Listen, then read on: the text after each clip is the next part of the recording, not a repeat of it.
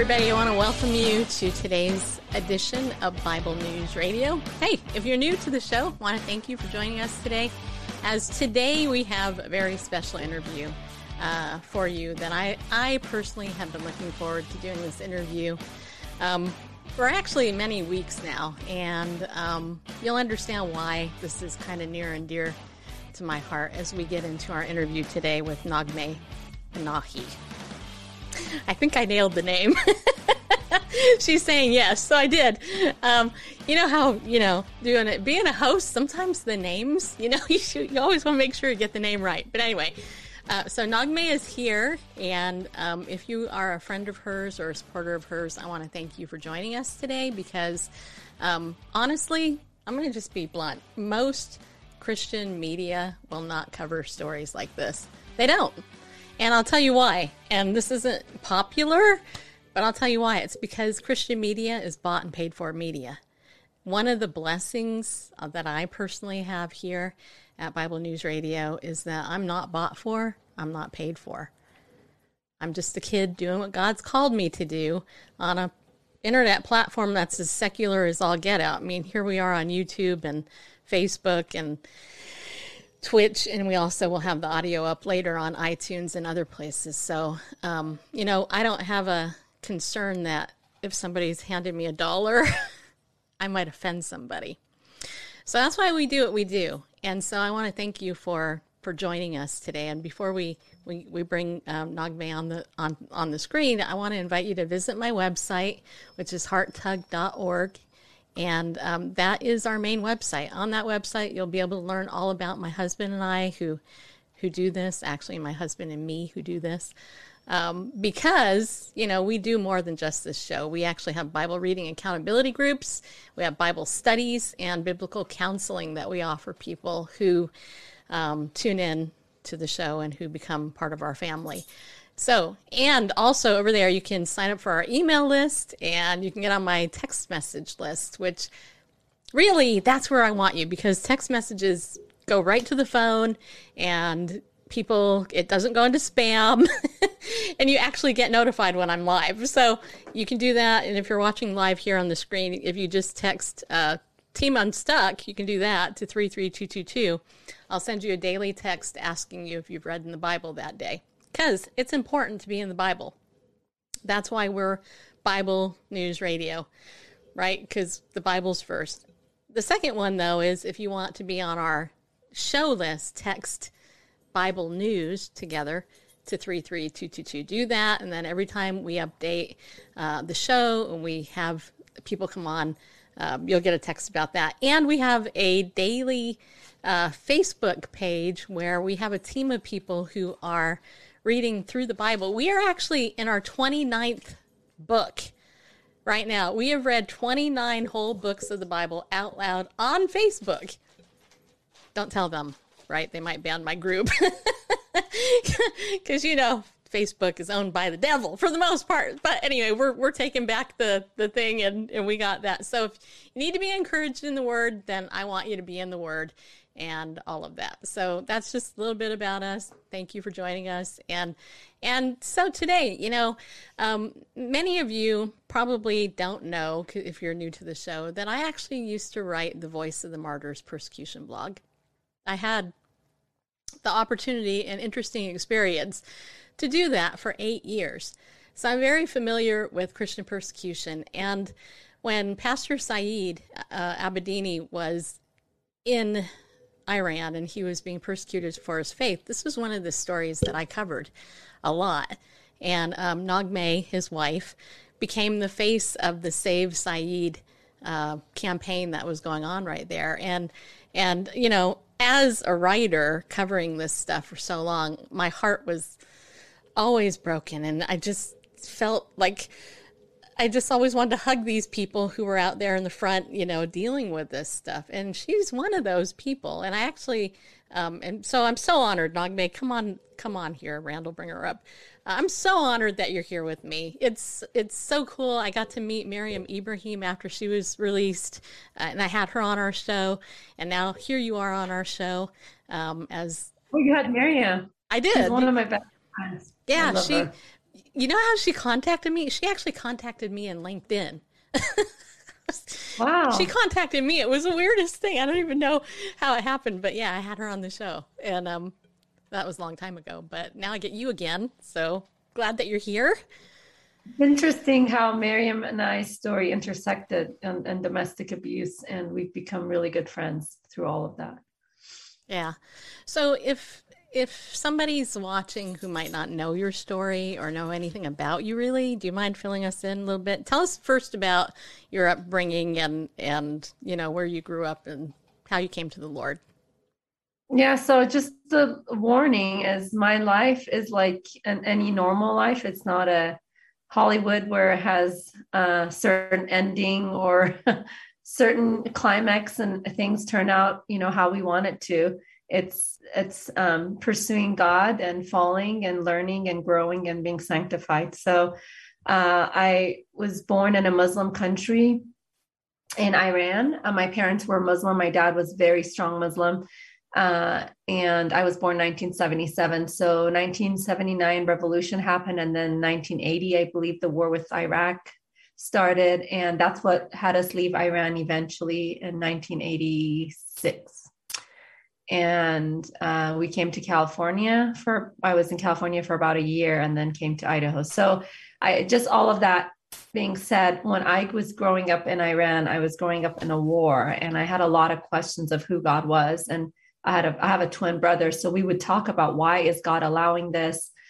And so uh, when we came to America, one day my brother ran to me and he said, "Naghmeh, I found the God we've been looking for. His name is Jesus." And that was my brother. You know, he right now he has a doctorate in quantum physics. He's very his mind is not very emotional. So for him to be like crying and telling me and being very affected by this uh, it really made me moved me and so um, i asked him what happened he'd had a dream or a vision of jesus and he wanted to know who jesus was he said i know he's the one and so we you know long story short we found people who told us who jesus was gave us bibles my parents found out they took away the bibles and they thought california was influenced heavily by christians uh, because they correlated the Hollywood culture with Christianity. So they moved us to Idaho. um, you know, at that time, my uh, I had an uncle who had just graduated from college and had found a job in Boise, Idaho. So we moved with him, and that's where I've been for a big chunk of my life. Wow. You know, okay, so there's a couple things I didn't know that. I first of all, I didn't know you were a twin. How cool is that? Yeah, that's that's, that's very cool. Um, but that story is so eerie. It's eerie because that actually, my my conversion story is very similar to that. Wow! In that, when I became a Christian in high school, my mother was so anti Jesus Christ. I mean, she banned. She wouldn't let me go to church. And it wasn't. Oh, yeah, that's how it was for yeah. me growing up. I couldn't go to church. Yeah, she wouldn't let me go to church she didn't even want me reading the Bible. I actually would get up early at five o'clock in the morning after my friend Gail smuggled me the Bible. Literally, she literally smuggled me a Bible in my um, my high school library. She gave me a copy. Um, I read that Bible in secret for years until she finally. It was a couple years later. She finally allowed me to go to church. She wouldn't let. She would let my brother go, but she wouldn't let me go because wow. of because of abuse. So isn't that weird? Enough, Interesting enough, me and my brother got saved at age nine. When I turned 16, uh, well, in Idaho, you can drive at like 14, 15. But uh, right around 15, 16, I start sneaking out early Sunday mornings. We would stay up late, you know, so everyone was sleeping. I go to early service at, at a church near our house. Then I realized my parents knew and they weren't doing anything about it. So I was shocked. And later I realized that the Bible they had taken from me and my brother, they were reading. So, right around 16, 17, my parents were softening up to the gospel. And when I went to college, they actually got saved. So, oh. um, very interesting. But yeah, they wouldn't let me go to church. Um, basically, most of my Christian life from nine to 18, I'd gone to church a handful of times, and that was between age 16 and 18. And I still didn't have a Bible. Um, I really got my first Bible in college. Um, and that's when I start doing devotionals and journals and really pursuing my relationship with God. that is so cool. it's so cool. And yet, you know, the interesting thing about that is that we live in America and you would think that most people would have a Bible and read it, right? But that's not necessarily the case. There's a there's a girl I met, if I can remember. She write she wrote Into the Light. I think mm-hmm. she wrote a book that became New York best time seller. She was an immigrant from I want to say I don't know. I want to say Pakistan. I could be completely wrong. Some country, Muslim country, and she her parents were after her. She was on the news where she converted, and her in, in America they were after her, and she had to go hide out and and so on. And um, so, oh, it's Rifqa Bary. Her yes. story is amazing. Yes. So I when I was story. advocating, have you talked to her? I have not, but I've always wanted to. Okay. When I uh, was advocating for Saeed, I um, we became friends, and uh, her story just really touched me. So, yeah, here in America, uh, Muslims are also persecuted. I work with a lot of Muslim refugees, and recently we had a church baptism where some of the kids got baptized and we were telling them like uh, this is going to cost you. Like knowing even in america going home and saying they were christians now it was not going to be not going to be good. Yeah. You know i um we covered her her story because um i believe they were after her and they were trying they were trying to kill her because of what she did you know, and, yes. and she, yeah, she wrote a book. In fact, I think I just, I might have, I might have it. I actually might have the book because I was going through some old books of mine. But yeah, you know, I was just talking to a friend of mine yesterday that, that, you know, Christian persecution, I think is going to be more evident here in America. You know, yes. Um, we have a lot of Muslim mosques that have been created. We have, or created, built, you know, uh, we have, um, I don't know, we just have, there's just so much. You've got to be completely blind to not think that we're not going to be persecuted here too, especially with, with what's going on right now. So, um, so Rifqa is from Sri Lanka, so I was completely wrong. and okay. you're right. She was persecuted and she was afraid for her life. And if you read her book, um, I actually at the front of her book I have a foreword. Uh, I am I, I'm one of the people that forwarded her book. So um, I think it's Hiding in the Light. It's called Hiding in the Light. I highly, highly recommend that book. I when I was reading it to endorse it, um, I just couldn't put it down. You know, some books it takes you days to read. I just like it literally took me hours and I I couldn't put it down. So it's an amazing her journey is amazing and like you said it's persecution here in America. This is not about persecution in Sri Lanka or Middle East. This is about persecution here in America. Yeah. Okay, so what do you think are some warning signs or different things that American Christians today should actually pay attention? I know you and I talked prior to the show about memorizing the word of God. I, I am so passionate about that. I've memorized the first five stanzas of Psalm 119 this year, right? I love Psalm 119. I, I love it too. And you love it more the more you memorize it. But um but it gives you such a love for the word of God. Psalm 119 is like all about the word of God. Yep. And yeah, it's amazing.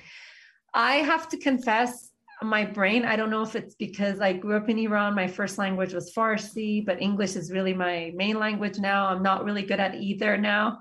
Um, but i my brain it's hard to memorize. It really i've done i've you know and i know there's some brains out there that's harder to memorize scripture but i think it's really important because um, having worked with the persecuted church, you know, I went to Iran in 2001, right after September 11, and have really worked with the persecuted church since then. Uh, knowing the Bible is so important, um, you know, and you really don't know. I don't know where America will be, but you don't, really don't know how long you have access to the Word of God. Uh, you know, a lot of countries people don't. So I think it's important to memorize it uh, one thing I've realized, um, because one thing you said, what you're covering, not a lot of people cover, but in the Christian world, and that breaks my heart because uh, as Christians, we should be at the forefront of calling any form of abuse, any form of abuse of power, whether government, whether um, church, whether in a home and in, in a spousal or ministry or work or whatever. Because, you know, and so I've prayed about it. The last few weeks, I've taken a lot of time to pray and fast and seek God of what's going on, Lord? Like, why are we so off target here? Um, and what I've realized as I've been processing and praying is uh, we've been caught up in a very busy culture where we're really I, I call it a hamster wheel we're running on a hamster wheel and we're not giving time to sit before the throne of god sit at the feet of jesus and because of that we are not we have lost sight of the holiness of god and have lost our reverence for god. And we have become we have made him like us. So you know we don't really take verbal abuse seriously uh, where the bible says you know our words have the power to kill or bring life. But we don't take that seriously. Uh, our the, the Bible says, you know, if you look at a woman lustfully, per, such as pornography, that's adultery. So we're like, well, not really, or anger. The Bible calls murder, and we kind of downplay it to bring God to our level instead of saying, wow, you know, that's how bad, like that's how holy God is. And we see him even with Ananias and Sapphira in the Bible, I mean, they weren't even taking, stealing money from the church. They were actually donating, but they lied about it. They wanted to look better. They wanted to look more holier to people than they really were, you know? And we see how God dealt with it. So I think the root of us um, not addressing abuse is our, uh, we've really lost sensitivity to sin. Um, and we've lost the side of holiness of God and our reverence for Him. And so many times during my time of devotional this week, what stood out to me was, you know, God saying, You did not treat me holy in front of, you know, He really, He, it really matters to Him to be treated as holy in front of other nations. Mm. And that's how in the book of Acts, people were getting saved. It's the holiness of God. There was a fear, there was a reverence. Wow, you know, and I, I and uh, just going back, I think that's why we just downplay abuse. We call it a liberal thing. You know, I've I've been called like that I'm liberal. I'm actually a very conservative girl, you know, but I've been called liberal because I I want to talk about abuse. And that's, you know, and I'm told, you know, focus on the gospel and which is what I have always um, evangelism is my number one passion, but I believe calling out abuse is part of sharing the gospel. And that's what Jesus did. Reading in the New Testament today, I mean, so many harsh words Jesus had to say to the Pharisees and to the lawyers. And so, uh, you know, but when we do that, we want to follow Jesus in one way. We, we want to talk about kindness and grace of God. We don't want to talk about wrath and judgment of God. We don't want to take in God completely as who he is.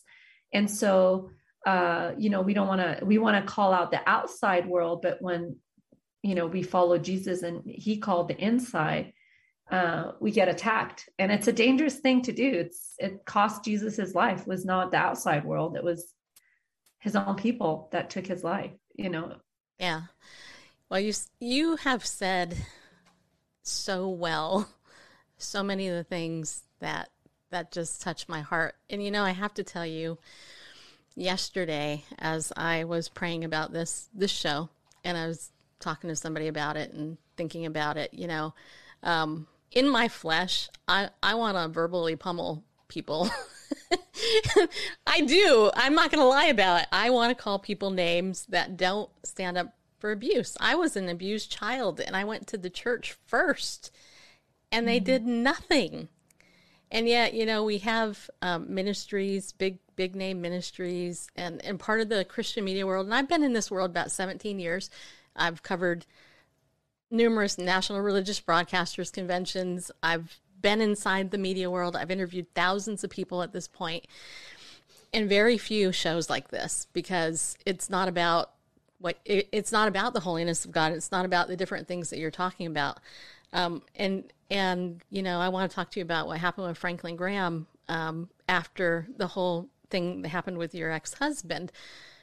But I, w- I wanted to bring up this point that the Lord showed me yesterday. So as I was praying about the show, I was like, okay, so Franklin Graham heads up Samaritan's Purse, right? And they minister to orphans and poor children and things like that.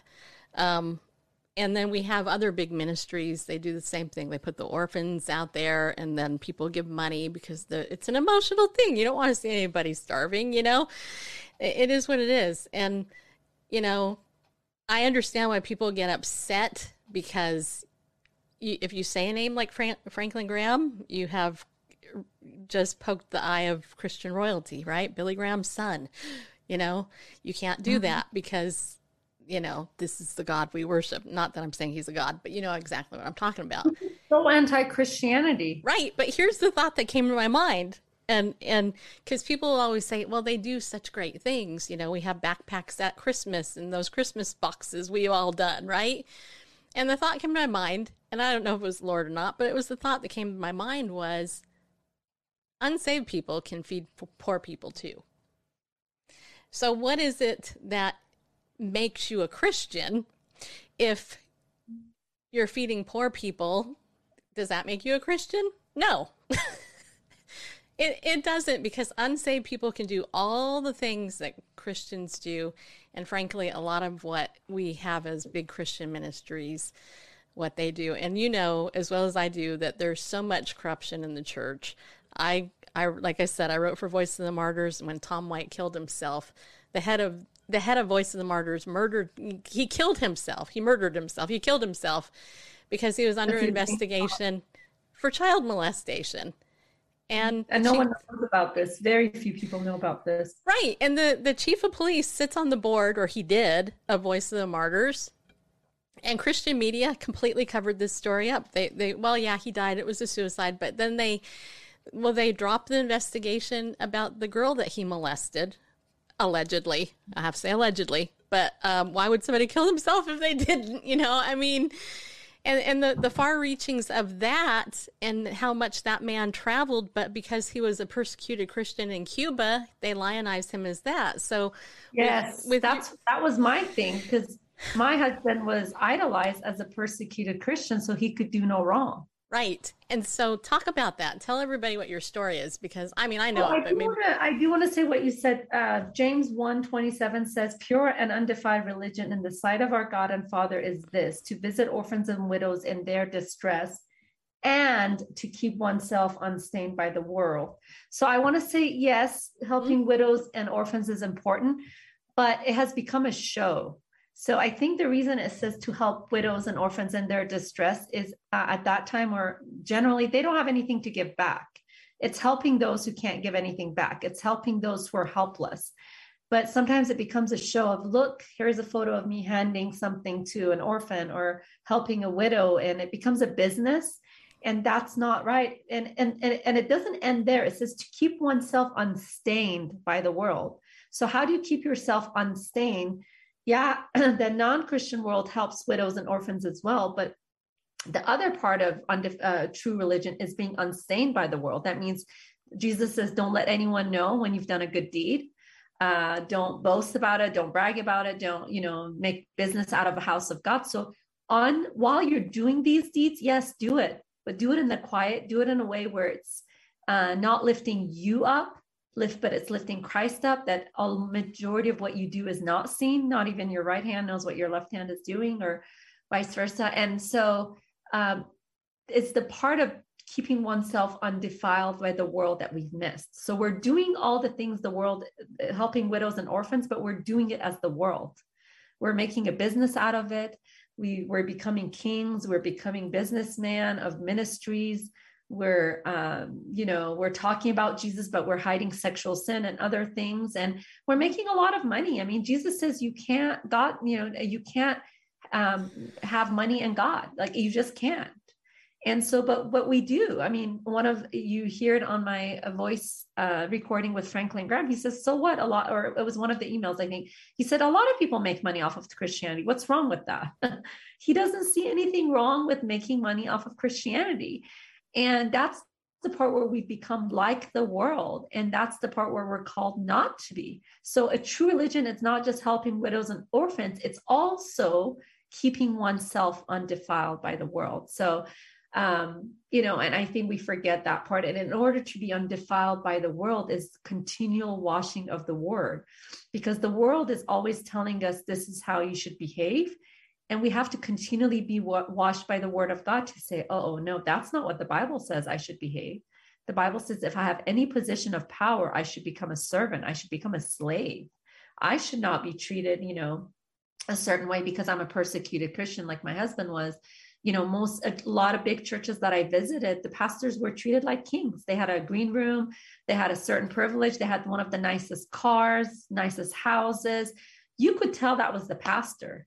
And uh, you know, one of my good friends, he works with the Chinese church, and he was, you know, um, and I'm just going to say the story really fast. He he was taking a friend to China to visit some of these house churches, and his friend said, I really want to meet this famous Chinese pastor who is like a pastor of 4 million person church. And so my friend Eugene said, okay, on this trip, you're going to meet him. And they went to China. And that night they went at the hotel. His Eugene's friend said, well, I never got to meet this Chinese pastor. And my, my friend Eugene said, you did.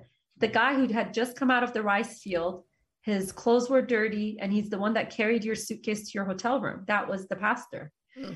you know you couldn't tell that was a pastor so um anyways that's that's my thing is we it's so much against christianity not to keep leaders accountable jesus was about keeping leaders accountable calling them out not to be like the world the world lords over people if you have a position of power whether in a home as a husband or in a church or in a business or whatever ministry yeah, in the world, you lord it over them. In any religion, in Islam, in any structure in the world, you look at it, you have power, you abuse that power.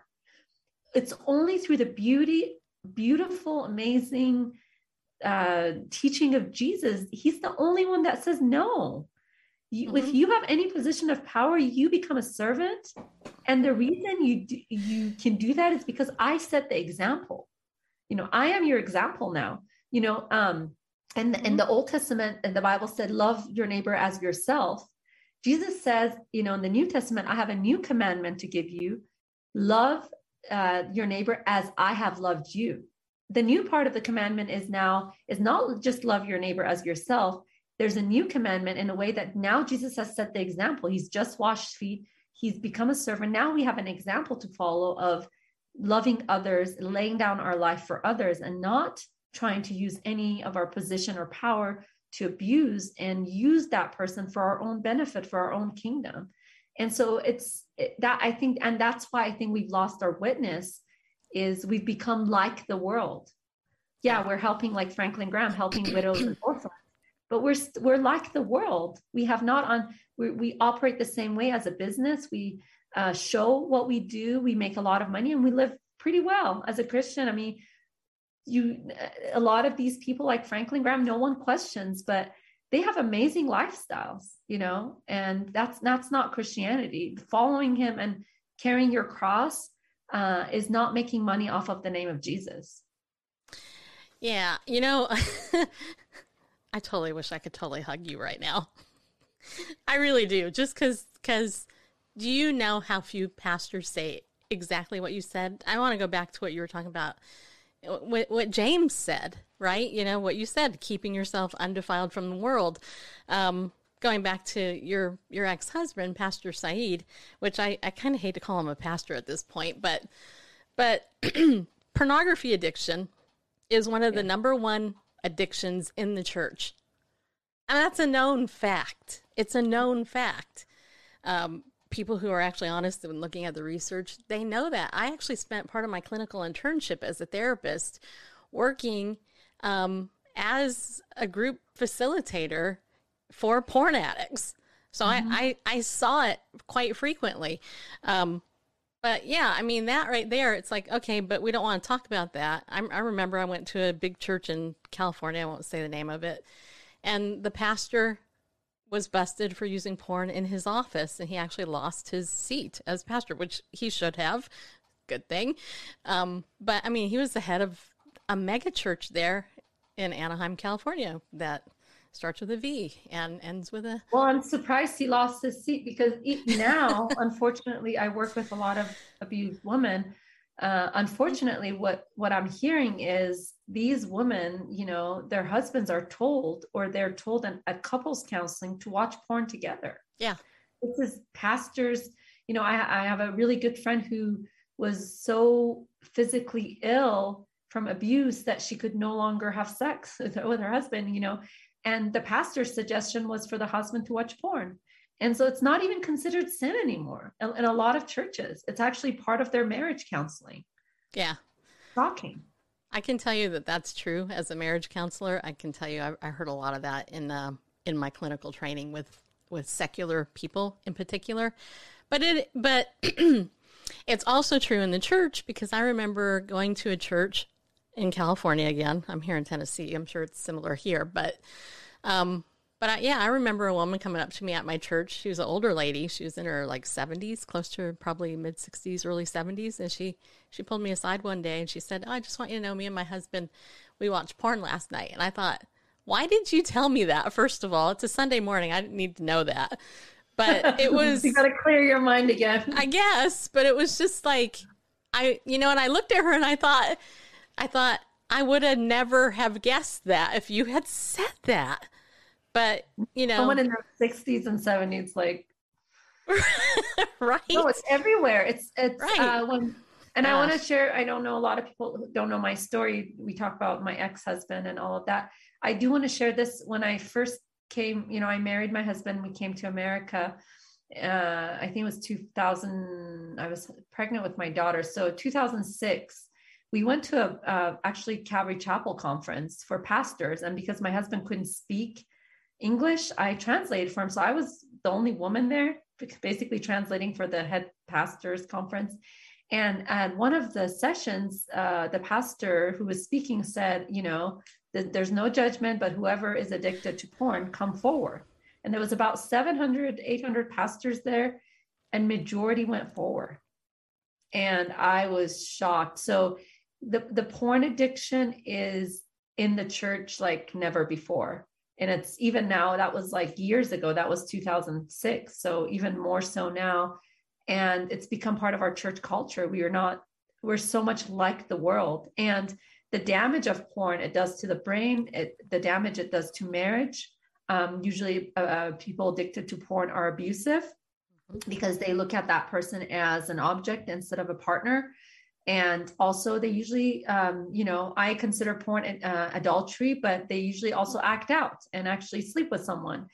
Um, so again it's going back i think we've just fallen so far from god. We've become so busy in our work and our hobbies. We don't give time to just sit at the feet of jesus to study his word and to get to continually be washed by the word because the world is, has all the gunk on us and we don't even realize we've got all this gunk that needs to be removed and we've become like the world so we've lost our witness yep. Uh, i someone sent me an article that by 2050 uh, islam will have the same uh, number it, it will surpass christianity in terms of being the number one religion in the world or you know, we've lost our witness. We should be these beautiful lights uh, to the dying world.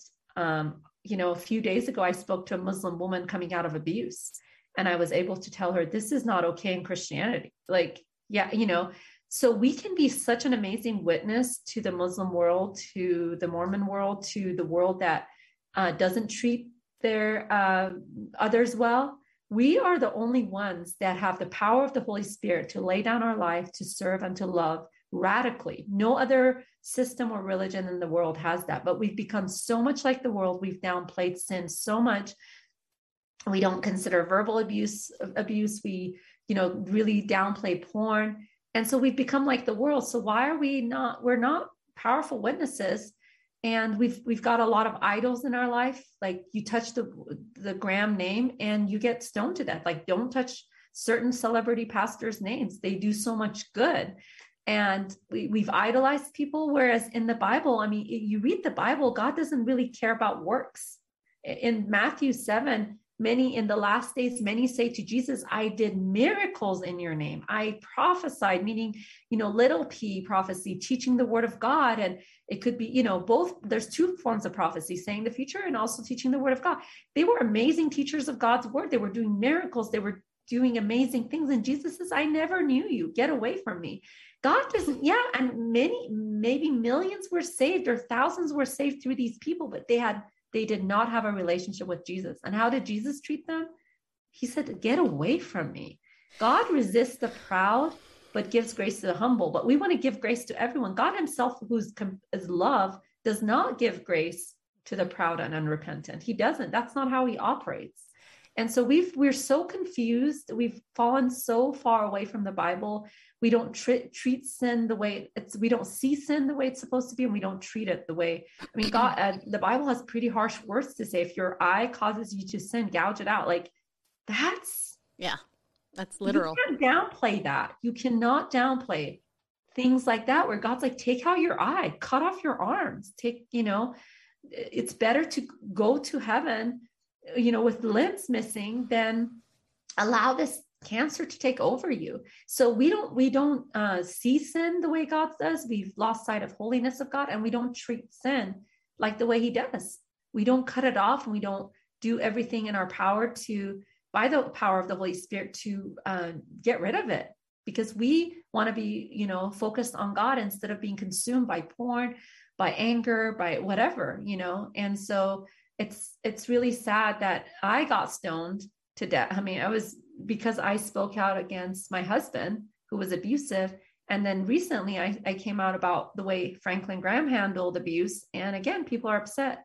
Instead of being upset at people like my ex and Franklin for mishandling the word of God in such a way, uh, misrepresenting Christ in such a way, they're mad at someone speaking out and saying about abuse. Yeah. And that is why we're doing this show. Because often, unfortunately, when the victim comes forward, they get re victimized by people who don't want to deal with it. I know that firsthand. You know it firsthand.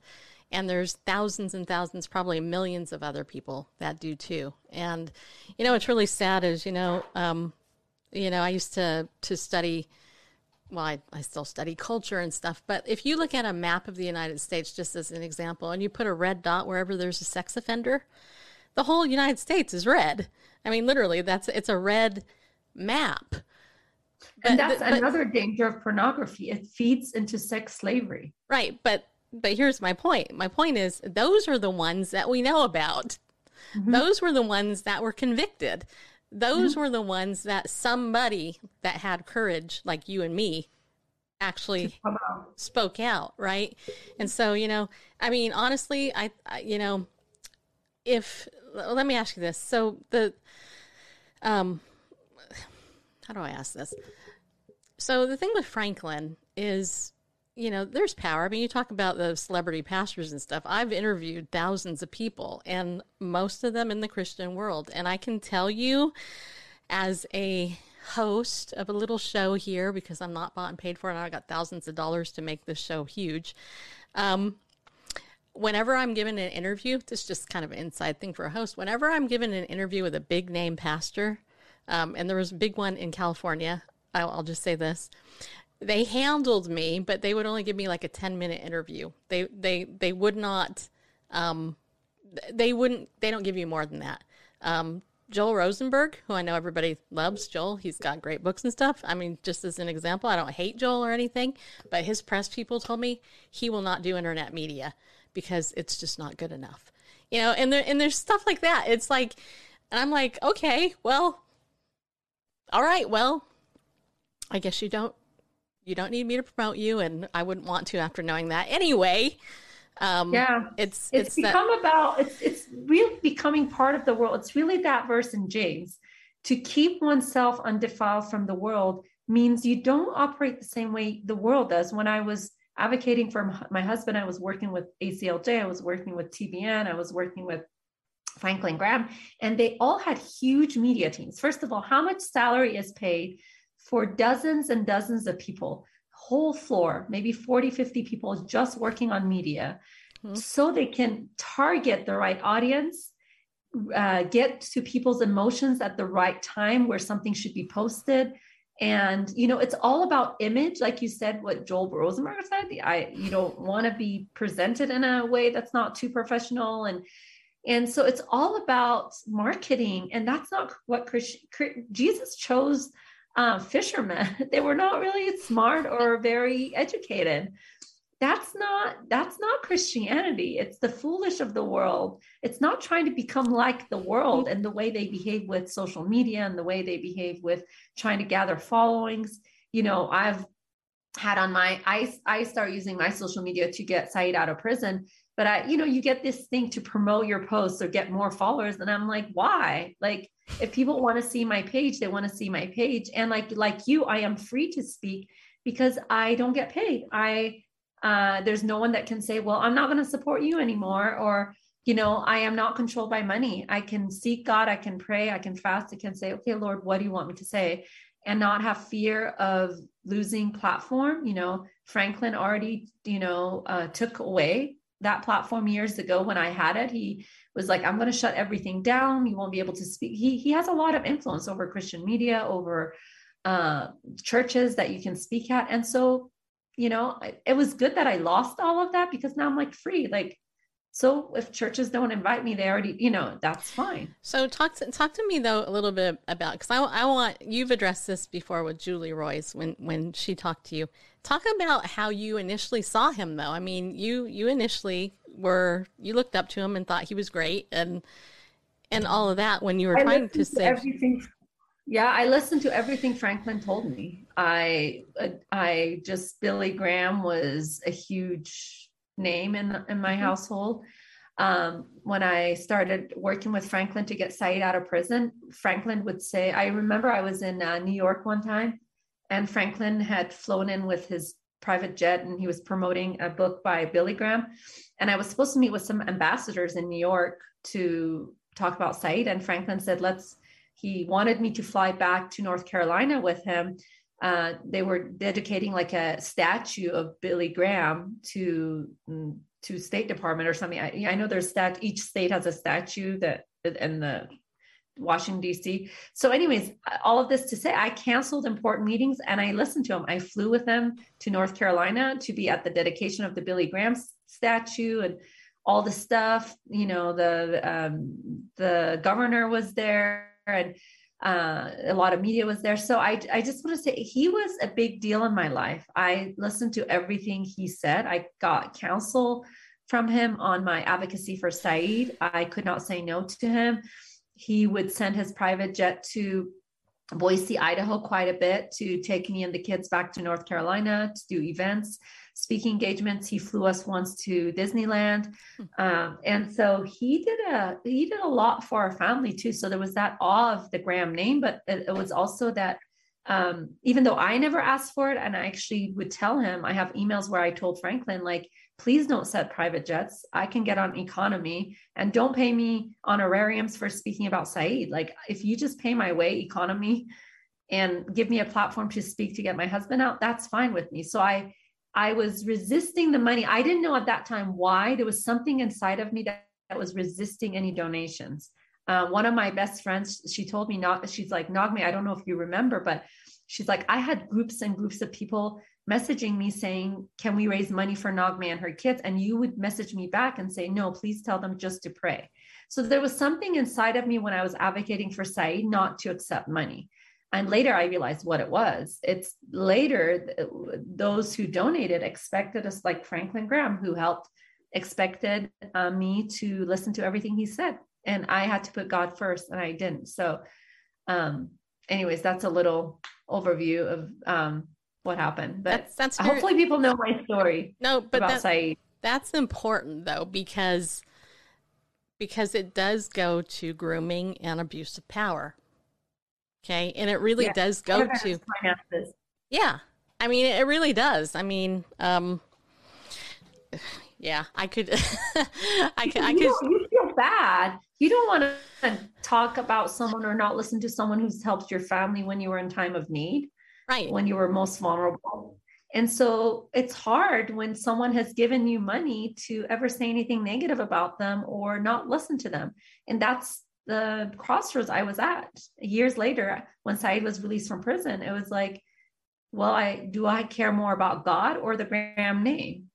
And uh, should I be controlled because someone, should I be controlled by a person because they donated or gave me money, or should I be controlled by the Holy Spirit? And that was hard. That was yeah. a real battle. I know. I've I've experienced it. I've had people donate to this show. I mean, admittedly, I might make three hundred dollars a month from donations, barely enough to pay our phone bill, but whatever. You know, I'm thankful for the donations, but I've had people like if I cover a topic that they don't like. I, I actually had a medical guy one time say, "Oh, I looked at your thing. You talked about the gay agenda. I can't be on your show because of that." And I'm like, did you even listen to the show? I mean, it had to do with whatever. No, I never did. And I'm like, okay, so you're okay, okay, whatever. it's like there's a temptation there when people give money to there is that little bit of a battle of okay, am I just gonna let it go and just follow God? And I think it's God continually testing our hearts for idols, saying, Are you gonna follow me? And testing our loyalty to him over anyone else. Yeah. You know, this morning I was reading in in Jer- Jeremiah. You and I talked about that that book a couple days ago, but I was reading in it in in chapter 26, I think it was. It might have been 25. Um, I was really struck by how, you know, God, you know, he was warning Judah and Jerusalem and all these people, hey, turn away from the idols. If you don't, you're going to go into exile for 70 years. Um, and but if you do, it actually said this if you actually turn, then I will relent. And Jeremiah, he actually went before the people. They took him before uh, the the people took him, and they were going to kill him. And Jeremiah was so bold. He's like, you know what? Basically, hey, you know what? If you do, if you do what you feel is right, is what he said. Um, but I am here to declare God's word to you. This is what he said. If you don't do this, I'm going to destroy you. And then they basically backed off and they said, okay, we won't, we won't kill you. And then they remem- remembered the word of Micah, the prophet. And as I'm reading this, I'm like, would, you know, we've heard for years if my people who are called by my name will humble themselves and pray, right? We've heard that on the National Day of Prayer and, and other things like this. And it's like our nation is in the peril that it's in, in part because of how Christians don't vote or vote, um, in part because of the abuse of power that we see, etc. Um, and it's like, okay, well, how many, how much longer, how much longer, you know, will will God hold off? And the thing that stood out to me, two things stood out. I was telling my friends this morning, two things stood out. Number one, God wants to relent. He doesn't want to judge. He gives a million chances to turn around to repent. But exactly. but but he holds his boundary and says, "Look, I'm going to judge if you don't do this, and I've warned you a million times." Exactly. And then the other thing that blew me away was Jeremiah. He was so bold. A real prophet, which unlike all these false prophets we see today, a real prophet stands up and says, "All right, God did this." And and the thing I noticed that I thought was interesting was that in other stories, like with Gideon, you know, uh, the Lord would give him a, a, partner in crime, so to speak, to go. If he's scared, he'd say, Hey, if you're scared, you know, then go ahead and do this. He didn't do that with Jeremiah. With Jeremiah, he just sent Jeremiah to do it. You know, he didn't say, Hey, Jer- Jer- Jeremy or whatever, you know, I'll go ahead and send you, um, Naghmeh if, if you go with her, you know, yeah, he didn't do that. He just said, you do it and, and I will be with you and I'll bless you if you, you do what I tell you to. You know, he knew. Mm. Um, so I think those are good lessons that you know it's hard. It's it's definitely hard. And you you have suffered for your faith. I mean i know some of your story where you know you've been beaten you've been raped you've been abused not only by your husband but you, you've suffered for your action for your faith and that's obvious at the hands of radical muslims but i i didn't expect to be attacked from within which is shocking. You know, you kind of expected when I went to Iran uh, in 2001, I knew what I was getting into. I knew that the Iranian government kills converts, and I had been a Muslim, born Muslim. Um, and I expected persecution and abuse and even being killed. What I didn't expect was wolf with wolves within the church. I was pretty naive and open to anyone who called themselves a Christian. And you know and that was a part of the bible that really god really i had to experience firsthand for that part of the Bible to come to life to me that there are people who call themselves Christians. You know, Jesus says, Many in the last days will say to me, Lord, Lord. So they're recognizing the Lordship of Jesus and they're doing amazing work. But Jesus says, I never knew you. How shocking is that? Yeah. And so that I didn't know that until it happened to me. So um, I'm thankful for that. But yes, I my heart has always been um, evangelism, especially to Muslims, and that's uh, evangelism to Muslims is not a very uh, fun area. It's it's uh, heavily you're heavily persecuted. I flew to the Middle East when no one wanted to fly to the Middle East. It was right after September 11, and I was persecuted by the Iranian government. Uh, I was I became part of one of the biggest house church networks in Iran hmm. from the year 2001 until 2005 when I left, and um, I was arrested many times. I had guns pointed to me to tell to have me deny my faith. Uh, God never allowed the enemy to take my life. You know, uh, He allowed me to survive all of these arrests and threats by the radical Muslims, the Revolutionary Guards in Iran. But what really got me as, as an on fire Christian who was ready as a single girl, ready to die for Jesus and ready to take the gospel to the hardest, one of the hardest places on earth. Uh, and and when I went is when the how when the re, I was at the forefront of revival in Iran where people were getting saved. That was the early 2000s when I went. That and I was part of that uh, to see Muslims, thousands and thousands of Muslims get saved. So he God allowed me to see the beginning of a revival, um, of a movement. Um, but that, you know, that I was on fire for the Lord. What got me was marrying someone who appeared to be a Christian pastor and was extremely abusive, physically abusive uh, emotionally, psychologically, verbally, spirit, you know, in every way. And he was addicted to porn and was cheating on me. I mean, I couldn't have picked someone better if I had tried. Someone who refused to work, who thought he was a Levi, uh, that he should um, only do ministry. And so, mm. for all of our marriage, I was working and providing for our family, and I was being abused. And I was so confused. I thought, this is a Christian pastor. This is someone who um, is you know loves god and is evangelizing and then when saeed went to prison i i have always had a heart for the persecuted church so he was my hero too wow now he's standing up for his faith and i'm going to be a voice for him and i'm going to get him out of prison and uh, and you know i think god allowed saeed to become such a big name and in a way an idol became an idol of because we idolize the persecuted church they can do no wrong and yep. here Saeed at the same time was in prison with another Iranian pastor that I started talking to his wife. She lived in Canada. She had experienced the same things beating, porn addiction, cheating. And his name was so like, it was almost like bringing up the name of a saint. And people do not believe that, you know, a persecuted Christian could ever do any wrong, or Jesus might make, might one day tell them, I never knew you. I think we will be shocked in who Jesus knows in heaven and who he doesn't know you know, I think we in our human brain put certain people, you know, on a certain state and we think, oh, they they know Jesus really well. And we don't know, only God knows. So I think there's going to be a lot of us that are shocked who's in heaven, who's not. So yeah, I uh I hope we're there.